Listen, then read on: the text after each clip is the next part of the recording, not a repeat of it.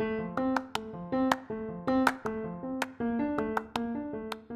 to another episode of the Be Well Cartel podcast. Join us as we break down the truth behind all things fitness, nutrition, mindset, and more to help you form your own holistic definition of what is truly healthy for your body, with a healthy dose of sarcasm, dad jokes, and real life experiences.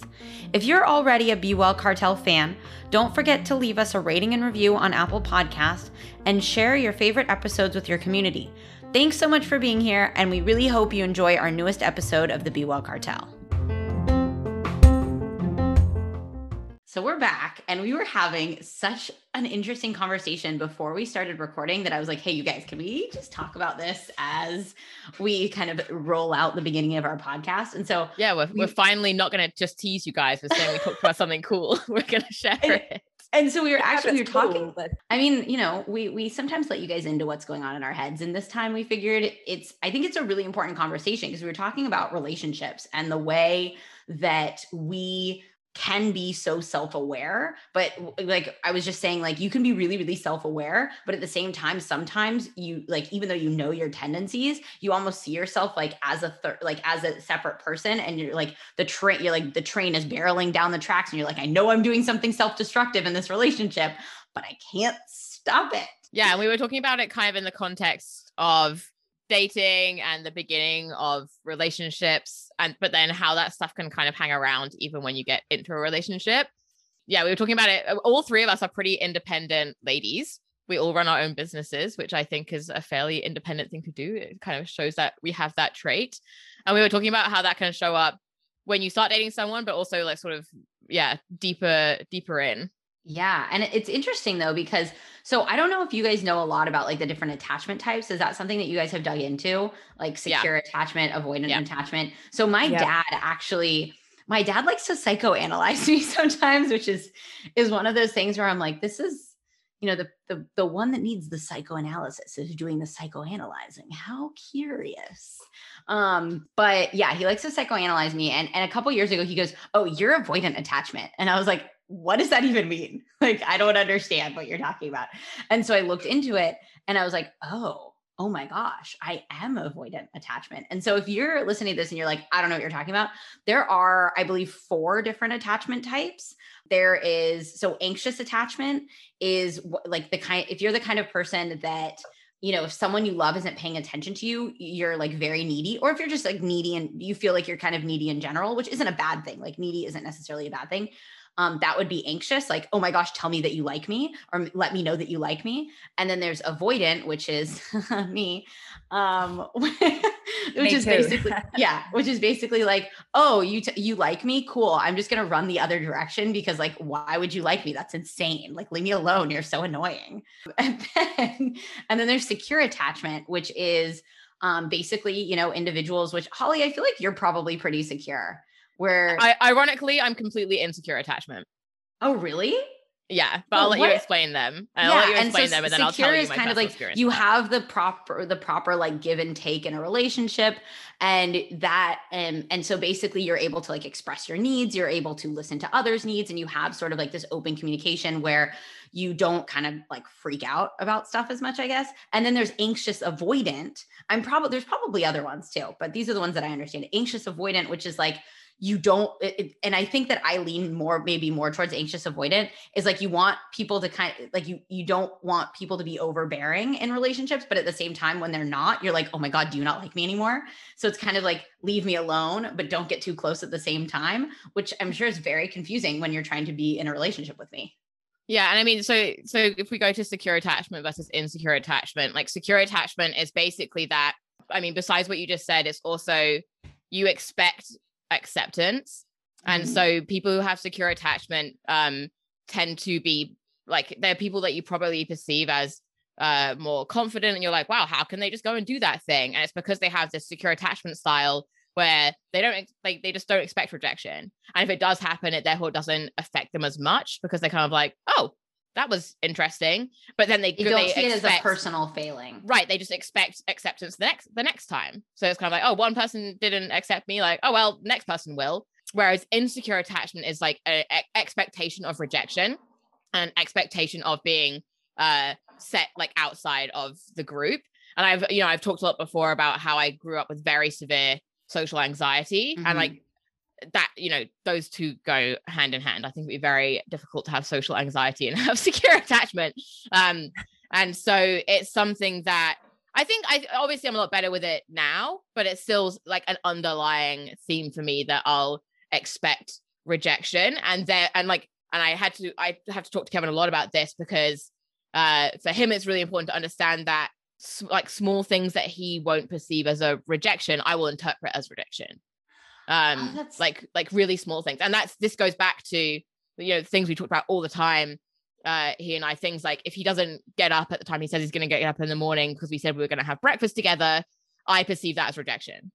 Whereas for him he's like oh i was tired so i slept more. And i'm like no you rejected you rejected me. oh my me. god holly i'm the same. Yeah.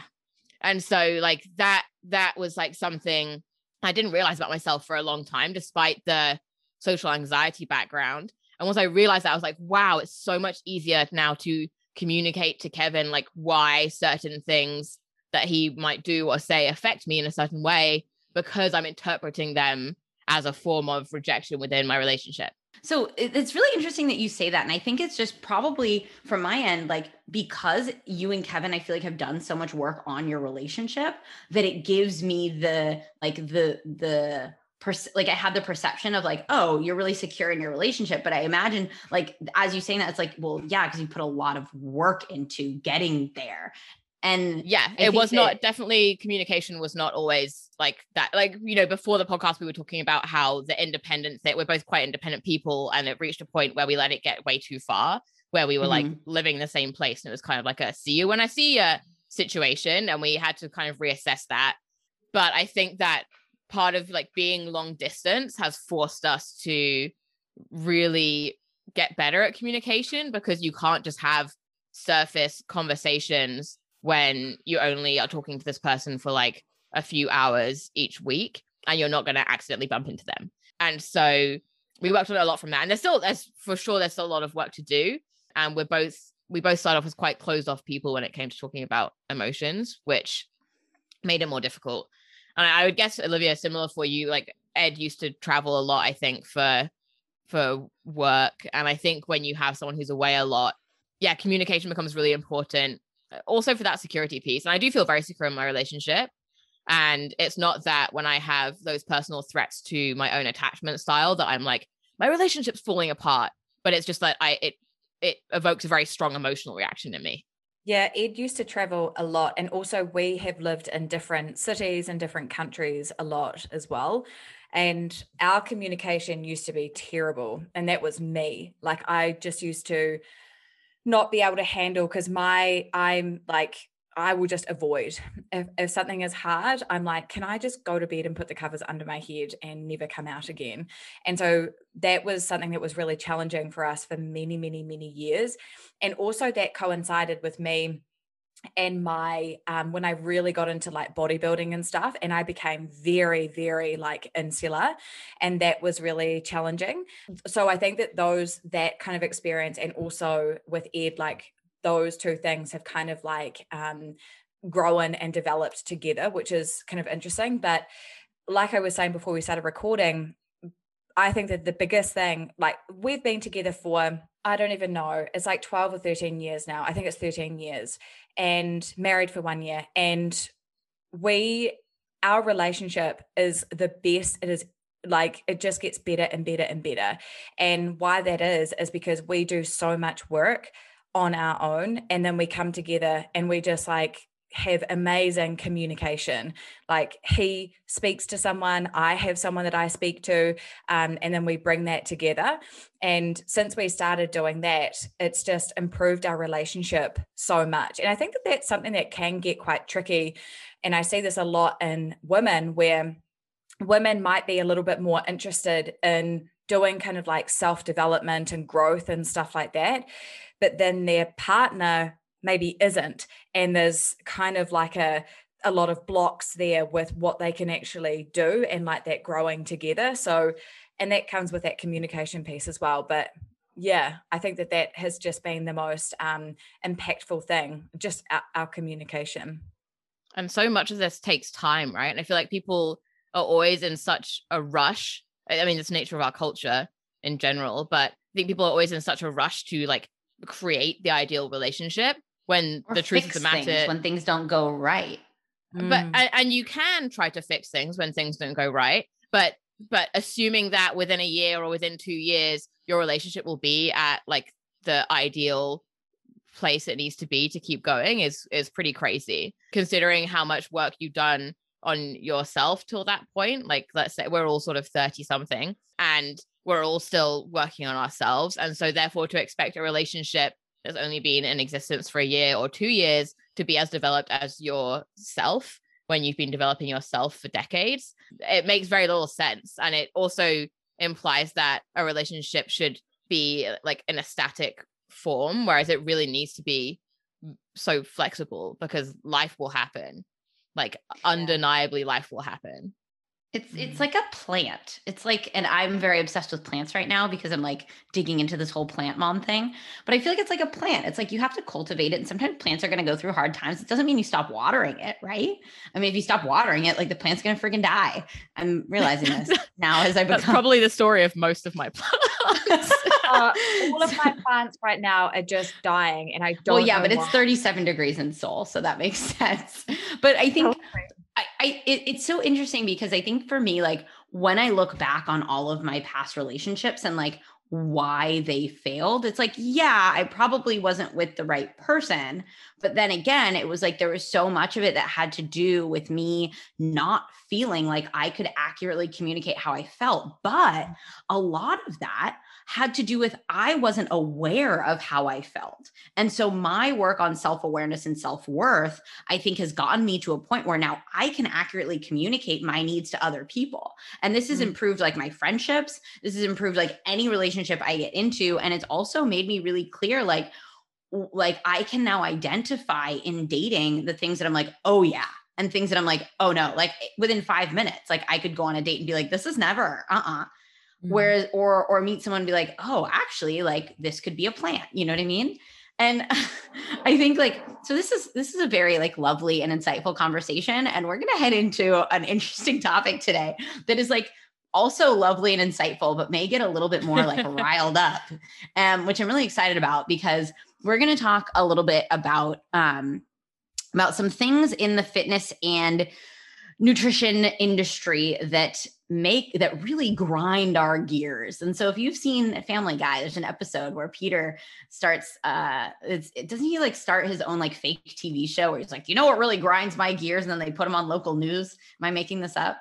I, I haven't watched Family Guy yeah. in like I think there's 15 or 16 years. So if I remember this correctly, I think they put Peter on a on a on the news where he has a, sec- a segment called "You know what really grinds my gears" or something like that, and that is what we're going to talk about today um, with things our least favorite things about the fitness industry. Um, and I think that there are a lot of directions that we can go today we're going to start talking about one of the the the most prevalent issues I think, which is body transformation marketing. Yeah, this is my least this is my least favorite thing about the fitness industry and I feel like it's at the root of a lot of everything else that we'll talk about today all goes back to this extreme focus of the fitness industry on body transformation marketing and what we mean by this is basically that the majority of the fitness industry is based around selling you a smaller version of your body and promoting the idea that uh, like if you have all these moralistic values of better discipline and better self control and better knowledge, that your body will be smaller.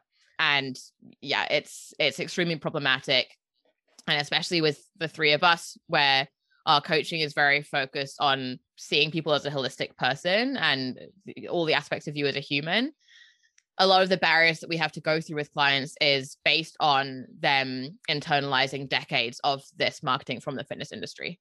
I, I was actually looking at someone just yesterday with this, and I was confused because on her Instagram, she was talking about like food freedom and all of this kind of stuff. And then on a next post, she's got like these body transformations. And then on another post, she's like 30 day sugar free. And then she's like, I made it and then having like a like stuffing her face with like donuts and stuff like that. And it's just like was that a joke? Con- no, I mean this is it. Like this is someone I, I know. Very confusing and just very just very painful because it just none of that makes sense. And I think that you know something with this this body transformation thing. What is really messed up about this is that this is like coaches and trainers, whatever they call themselves, they are using their clients as like their business cards. Can you imagine what that feels like for clients that don't make it onto their body transformation Instagram like posts? Imagine the clients how they would feel if they're not the ones that are actually being celebrated on Instagram am I not doing a good enough job? Like, do, do I not deserve to be celebrated for the progress that I'm making as well? And like, this is why it's just extremely problematic. I, you know, and, and I can honestly say, like, if you guys scroll way, way back in my Instagram, I think I have a couple pictures like that on there from a long time ago. And and my intention with those photos was never to say, like, look how amazing this person is. It was to say, like, hey, this is what shows on the outside, but also like here's all the other things that went into it. However, like as I think we should we should be really ex- eh, understandable is like your opinions and thoughts and the way that you do things over time can change. And so this is like just also another testament to like just like your mind can change about things, like your body is not static either. And so I think that when we're seeing these these before and after photos, it's like before what and after what. Like those are just snapshots in time. Like life continues. And so I think that, you know, obviously when we're talking about like you see, you know, some big influencer that's selling their like 30 day shred or whatever it is and they show you a before picture and an after picture like there's a couple things that we want to think about. One what is the after after? Like there is i mean I, I say this all the time is like there's no after it's just during right? And and so it's like when you're in the process of living your life like how do you accurately take a snapshot of what that looks like I mean, I can I can honestly like if I took a picture of my body every day for a week, it would probably look pretty different over the course of the week, just depending on like what I ate, how I felt, how I slept, all of these different things and lighting. Like there's so much manipulation that goes into these photos that it's not just the like mindset behind the people that are posting them and the way that people think about it, but it's also like the actual photo itself is not in most cases is not real life. It's also problematic because there's a very strong implication when there's a before and after that whatever the before is that is worse than whatever the after is. Oh, and there's totally. always there's always uh, an implication that the after is better, but that before is going to be someone else's quote unquote after, you know, or it's going to be someone else's quote unquote during. And so for someone to be scrolling through Instagram and potentially have made a lot of progress in their health or on a weight loss journey, if that's what they're on at the moment. And then to see someone else's transformation posted with their current body as the before or something uh, something smaller than their current body as the before can be incredibly impactful and really disheartening and uh, as olivia mentioned earlier with you know the potential of a client seeing someone else's transformation story from their same coach posted and wondering like does that make my progress less impactful? The same can be said for even if it's not your coach or even if it's nothing to do with you that's still going to weigh down on your mind. And so it's it's just lazy. It's a very lazy way to market. It's it's so easy because it preys on people's fears and it preys on everything the media represents about ideal body shapes. And it's just it's so easy it's much much harder for us to market our businesses without before and after photos it would be so much easier for me to just post pictures of physical progress my clients have made. But that's not mm what I mm. want to promote my clients to think about anyway. And yeah, like you, Jillian, well, I've never used photos of my clients' transformations, but I certainly used to use pictures of my own. I certainly yeah, did. I certainly used to use that. And like, and I was drawn into working with my first nutrition coach based on their before and after photos that they posted. So I've been sucked in by it for sure.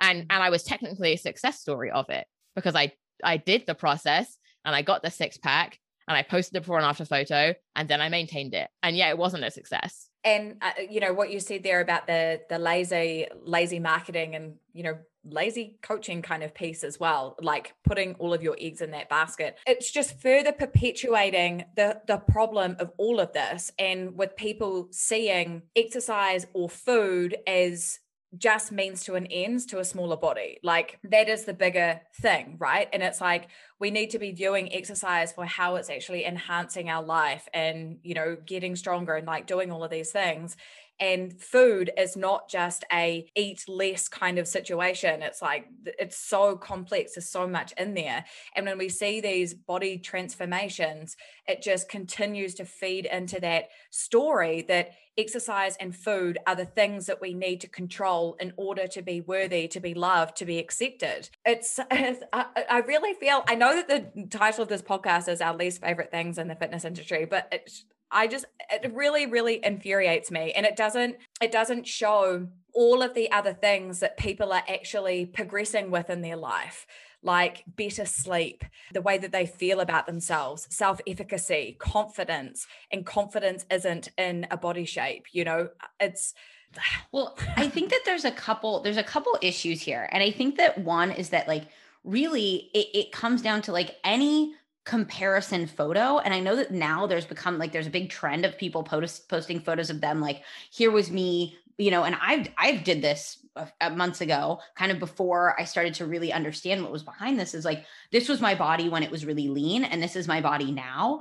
And and it's like but someone else can still look at that and be like yeah but you're still like a normal size human. Like you're still considered like by all you know by all considerations you're still considered like a fairly lean individual. And that is like there's so many like my explore feed is just like riddled with these like this was me being super like strict and this is me like healthy and it's like okay but your healthy looks so much different from someone else's but then like you guys say it's it's it's lazy but it's also we're taught and this is just to like if you like if you're not in the fitness industry if you're just someone that is like consuming the, this material, we are taught as coaches that this is the way to market yourself. That like we need to market to people's pain point, and we need to we need to look at like what are you what is really painful for you, and like how do we harness that and make you feel like we can solve that pain point. And honestly, like it's really hard to to market yourself in an efficient way that helps you stand out. That isn't like that. But I think that one of the things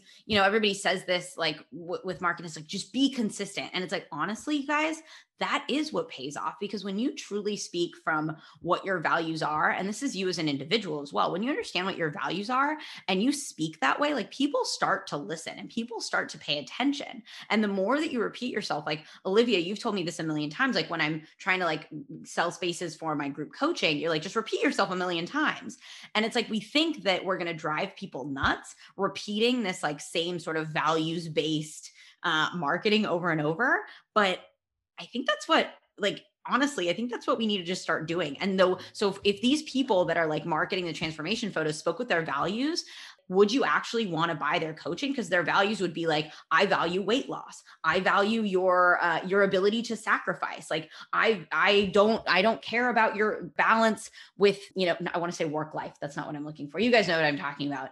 And it's like if you were to actually hear, like if you were to think about next time you look at one of these transformation photos, like think about what does this say about the values of the person that is promoting this information. And you may uncover something really interesting. Maybe there's someone like us that hasn't quite realized yet the damage that it can potentially cause, or maybe they're fully aware and they're doing it anyway. And it's like um like you said your explore feed, right? That's just like riddled with these kind of like hey i used to look like this and now i look like this. And and women who are like pinching their body fat and saying look at my cellulite and look at my tummy rolls and like i'm normal and this is normal and no filter and blah blah blah and it's like that is still extremely surface level and that is still extremely like diet culture and it's like we have to go another level deeper than that and be like why are we even talking about this like why are we even doing this like why are we talking about this i do think there is some there are some aspects of this but i think that it's got to do with the intention and i think that a lot of those posts come from a place of wanting still wanting validation and i think that oh, that yeah. is the difference it's like you're still beautiful even though you're not as quote unquote fit or lean as you used to be and it's like it doesn't fucking matter. Right. So there can be people that are like showing their bodies and like showing the the, the real parts of their body and stuff like that. Um, but if there is still that intention of like validate me because I'm doing this and this is a very brave thing, then that is a problem. But if it, if it's like an educational thing and being like, hey, you know that like this is completely normal, then yes you know it's it's so it's i think it's i think it is a really confusing thing but i think that we that is where us as consumers need to be very very critical about where we are taking in those like um what's it called? Um fake like vulnerability right? We see that all the time on instagram like fake vulnerability and that is just rife within the fitness industry within and health fit industry within these kind of posts. What you said olivia is, is echoed in studies they've done which is basically like there's a lot of studies that link social media consumption with worse body image and greater body dissatisfaction and all this kind of stuff. And what they've done recently actually is like dive into do, does the type of social media consume matter and does the intention with which it's consumed and with which it's produced matter? And the answer is yes. And it so what drove worse body image wasn't actually people consuming more media. It was if they were consuming it with the intention of validation or the intention of wanting uh, social approval. Whereas if it was, you know, selfies, for example, they studied and selfies that were shared with the intention of education or the intention of uh, empowerment had a very different effect and, and could even be and could even be positive and were positively correlated with it. So the intention really matters.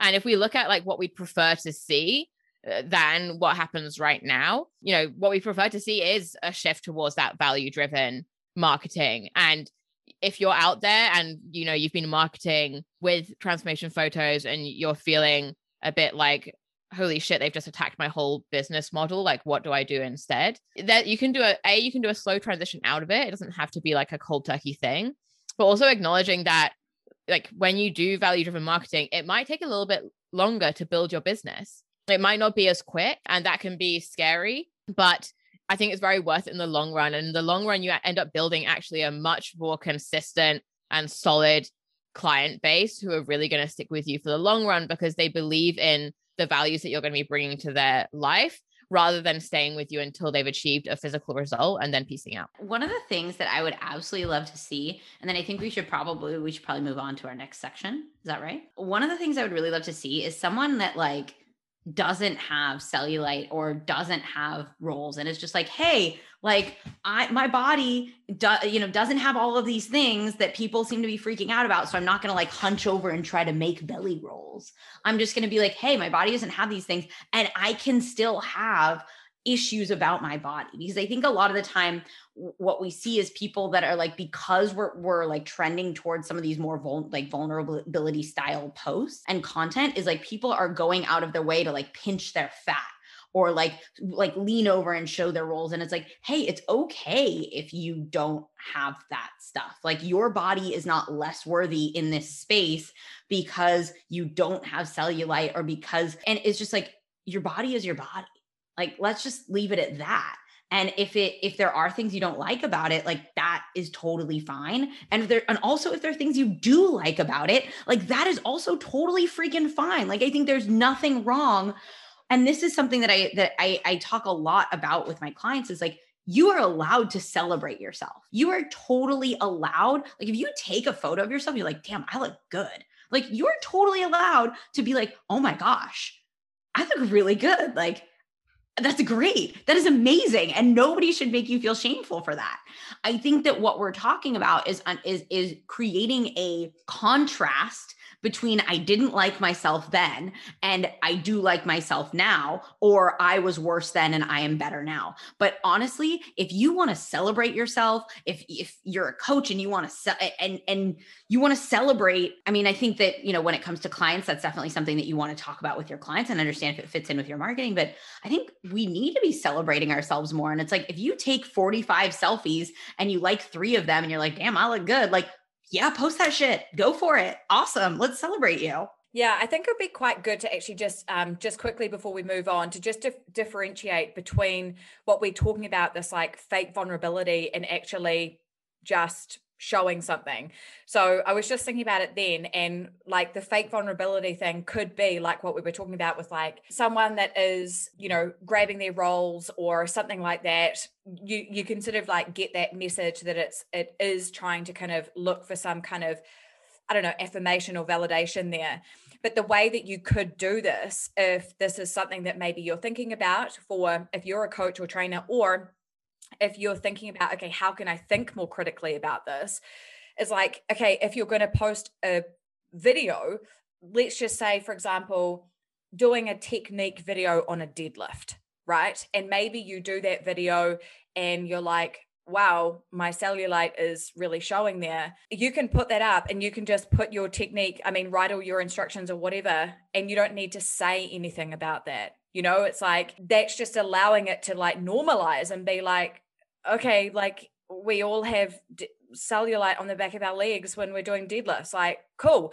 And that's where people feel seen because that's we we are all looking for ourselves and the and the content and the stuff that we're taking in and so going back to what holly was saying you know about this like value driven marketing it's like when people see that without any commentary on that it's just like okay cool like i'm pretty sure that that's what i look like as well like cool like i see myself in that.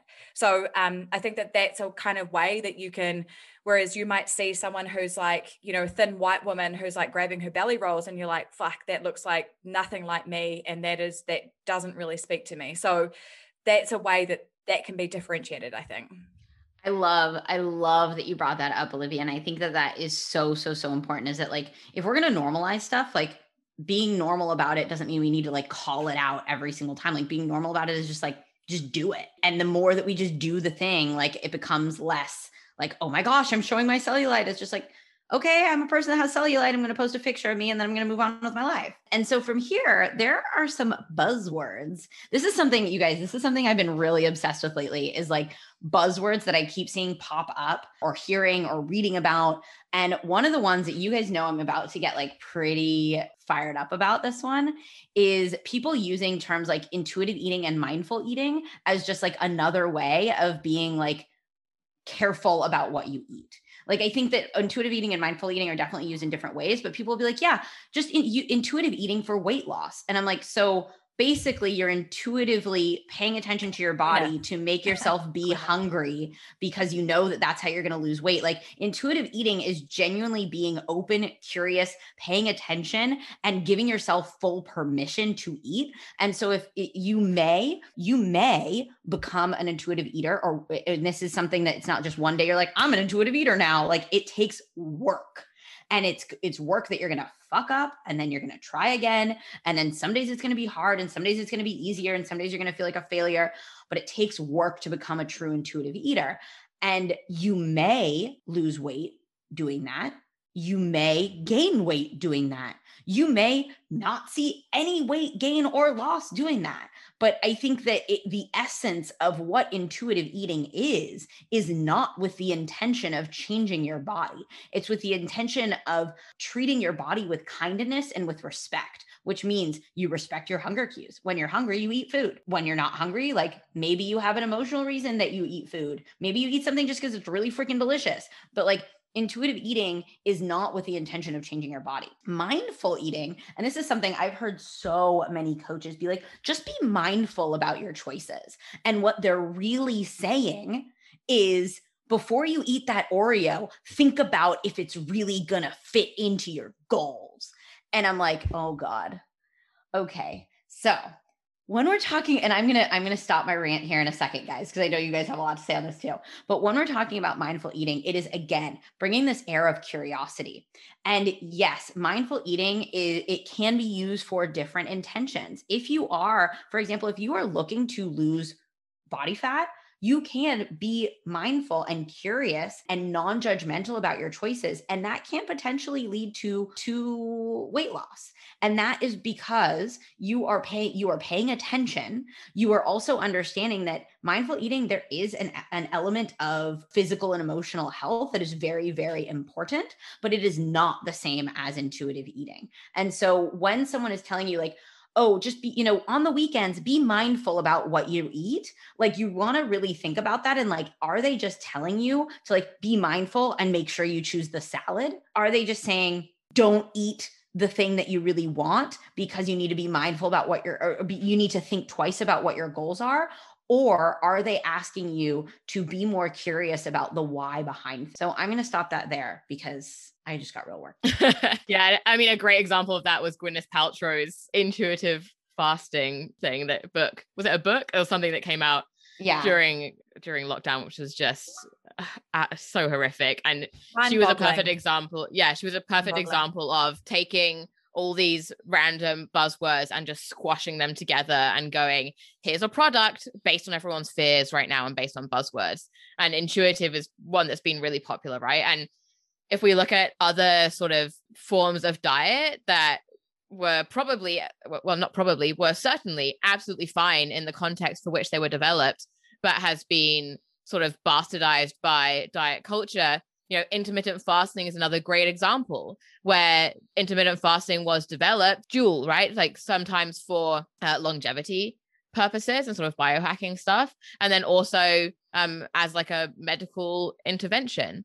And in some uh, places it can be quite helpful you know taking into context the diet history and all that stuff. But it's been taken and sort of the the diet culture has just completely ruined the original intention of intermittent fasting. Now we see things like intermittent fasting windows according to your body shape, and if you have a pear shape, you should fast from like uh, midday till midnight, and if you have a you know, inverted triangle shape, you should do 16 8. And I was and I'm like, this is just insanity. So that's that is oh. one fitness buzzword that I hate. So, so just I just fasting, need to, but just to in comment. the context. Yeah, go ahead. I just need to comment on the fact that like you guys can't see this right now, but Olivia is literally her hands, her face is buried in her hands, and my eyes do not roll back far enough in my head.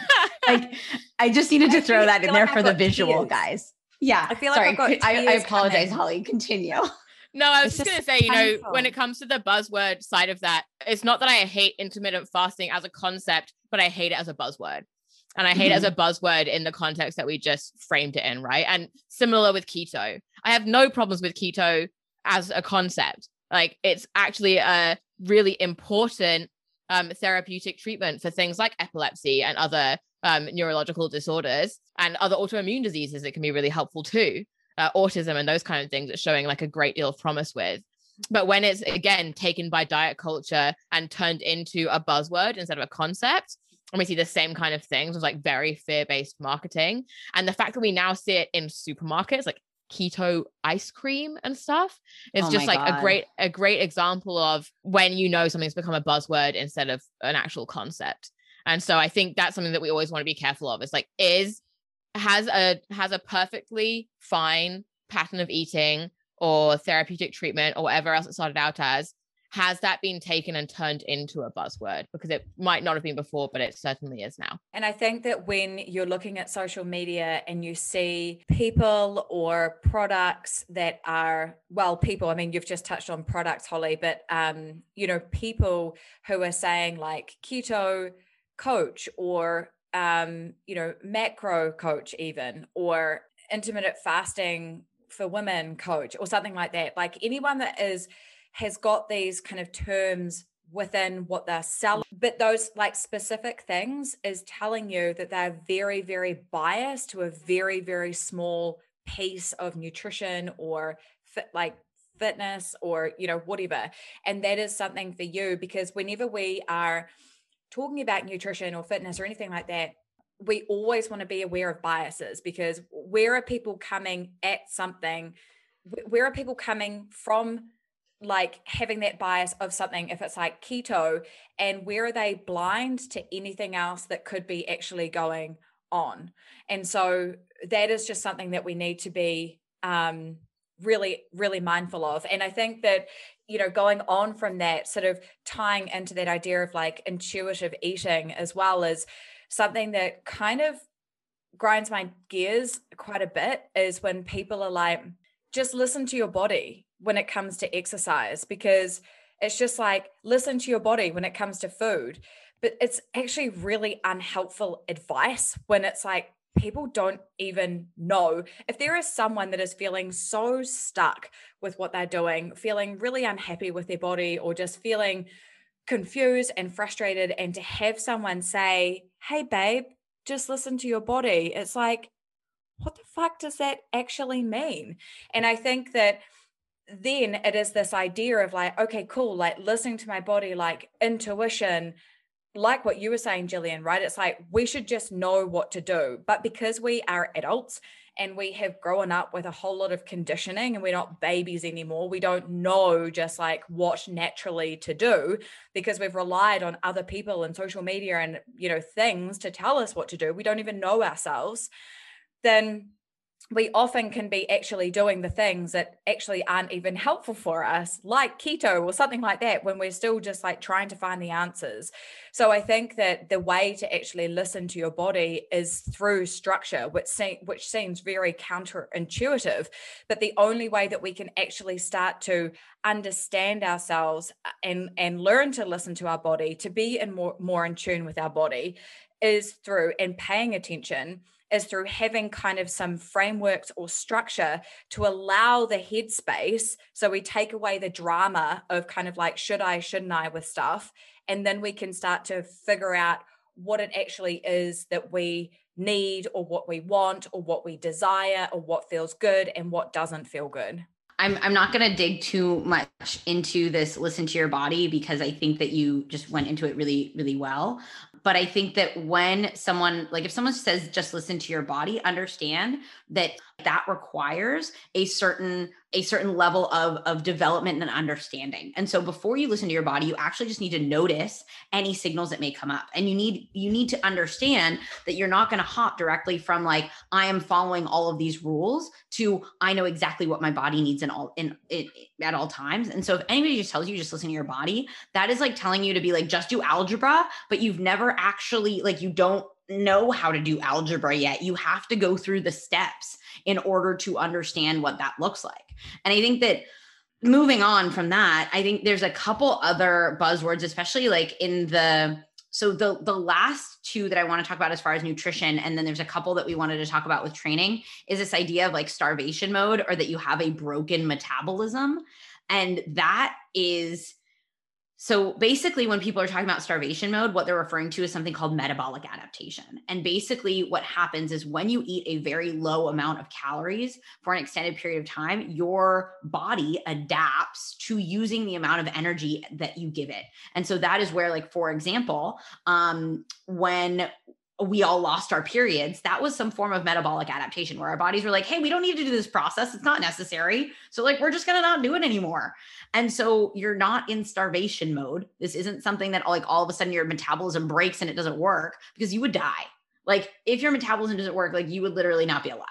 So this is is another term like it, broken metabolism sounds a lot fancier than your metabolism has adapted but that's because our bodies are freaking intelligent. And I'm going to leave it there. The last thing I was going to say on that was, you know, the other problem with starvation mode or broken metabolism is the implication that your metabolism has done something wrong and that your body yeah. has something, done something bad. Whereas actually what it's done is something that's incredible and good and is trying to keep Saving you alive and keep you in optimal yes. health. Yeah. Mm-hmm. So uh, that the the wording of it is is problematic in itself. But yeah, and then you know the last the last few ones we wanted to discuss were were shifting back in the exercise direction. But I mean, the next one that I'll touch on, I think applies to both to foods and to exercise, and that's this fat burning concept. And this comes up in food forms in terms of supplements, so like fat burning supplements, and then workouts that are supposedly like fat burning workouts.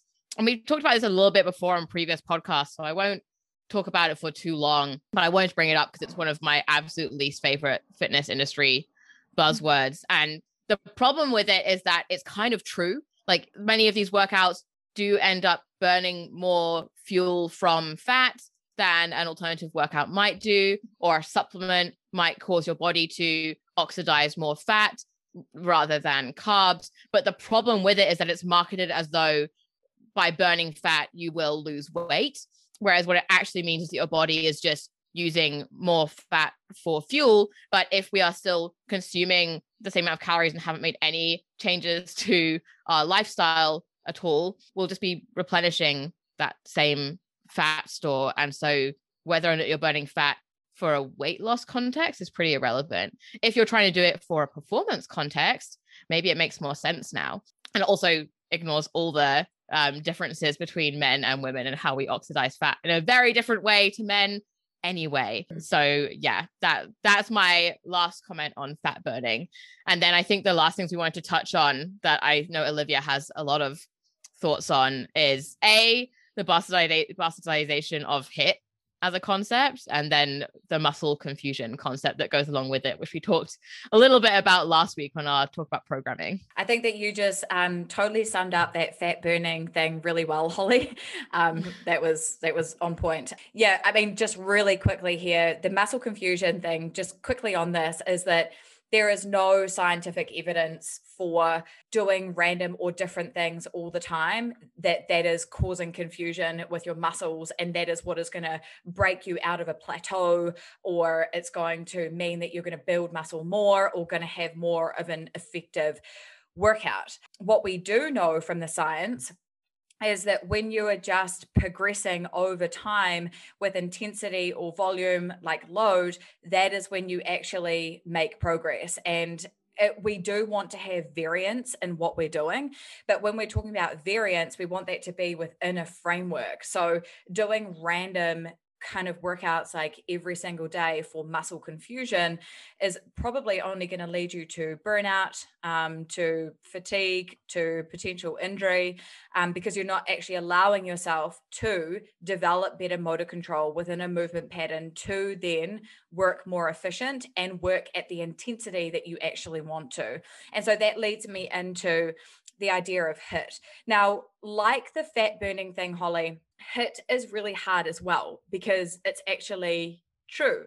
Like high intensity exercise for some people it's very legitimate you know like people that are working really hard it's high intensity exercise but if we're thinking about like it from a proper standpoint of like exercise science of like high intensity interval training that in that realm is like anaerobic training which is very difficult and most people don't actually have the strength nor the ability or capacity to even go into anaerobic training. But high intensity training is something that so in that realm it's more a, we call that aerobic training but for people who don't have high literacy within exercise then that is still high intensity exercise. So it's it's more the problem of the way that it's actually marketed i think and that when we're talking about marketing with um, high intensity exercise of the promises that it's actually giving you. I mean, we know that there is a positive metabolic adaptation that we can get from high intensity exercise, but we need to have the right dose response. We need to have the right qualifications to do so to make that actually effective and how that's actually sort of done for you as an individual. So, it's a really it's a really tough one but i think that that's something that we always just have to be critical about okay what what what are they sort of selling me here and are they promising that if i do high intensity exercise i'm going to have a body like this yeah i think the the last bit on high intensity exercise before we kind of sum everything up is tabatas so I think Tabata is used as Olivia just laughed. Um, Tabata is used as this like, hey, we're doing this Tabata workout. It's going to torch your fat. And it's like, okay, so the original understanding of Tabata was like literally like 20 seconds of as intense as you can possibly go with 10 seconds of rest. And so when we're seeing people doing Tabatas of like crunches or Tabatas of like air squats, like that is not the same it, it, you're not good it doesn't have the same benefits as what the original development of the tabata protocol was. You're simply following the same time structure that was used in the original development of the the Tabata exercise. So this is where, you know, this is not to tell you don't do Tabatas, but I think that if you are doing Tabatas un- th- believing that they are going to have a significant fat burning effect that is different from any other uh, time interval, you're probably not going to see the benefit that you you believe that you will see. So I'll I'll sum up what we talked about today, and for sure this doesn't cover all the things that we are a little peeved about in the fitness industry, but today we wanted to just touch on some of our least favorite things in the fitness industry and give some alternatives to how it could be. Um, and obviously the the main thing we discussed today was body transformation marketing. And I think that's because it's something that for us at least is probably one of the most problematic areas of the fitness industry and is what it tends to all be based on. And most of the fitness industry buzzwords that we talked about afterwards are buzzwords and have become buzzwords because they're all based on the way that the fitness industry does its marketing. A common theme for us today was not that we dislike any of the concepts that we mentioned, but that we dislike the, them being turned into a buzzword to be used for fear based marketing. And most of the concepts we mentioned today, when used in the way that they were initially intended to be used, are absolutely fine.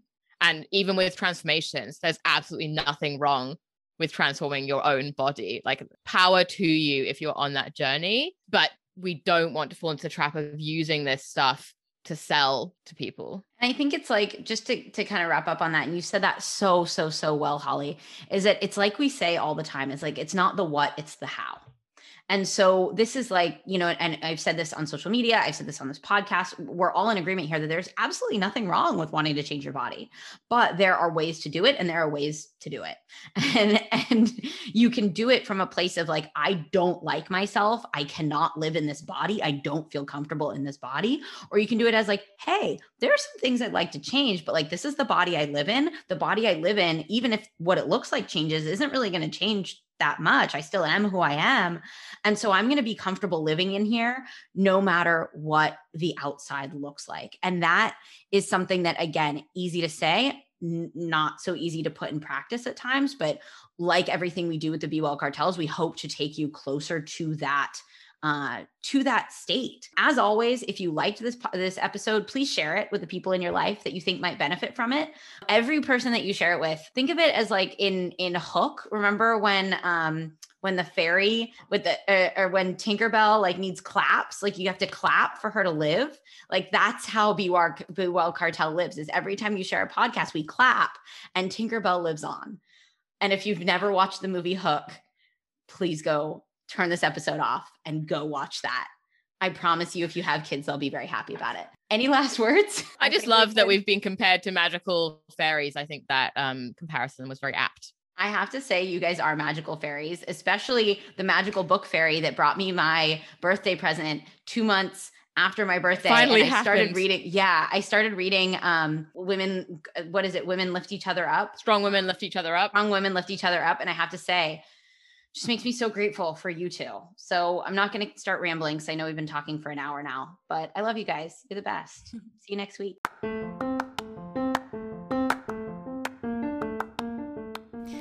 Thank you for listening to this episode of the Be Well Cartel podcast. Make sure to hit follow on the podcast app of your choice, share this episode, and leave us a review and rating on Apple Podcasts. It is a small effort with a big reward and the best way for other like minded individuals to find the Be Well Cartel. To learn more about the Be Well Cartel community, stay up to date with us on Instagram at Be Well Cartel and see you again next week. We love feedback, so if you have anything to share with us, please reach out via Instagram to let us know what we are doing well, what we can improve on, and how we can support you.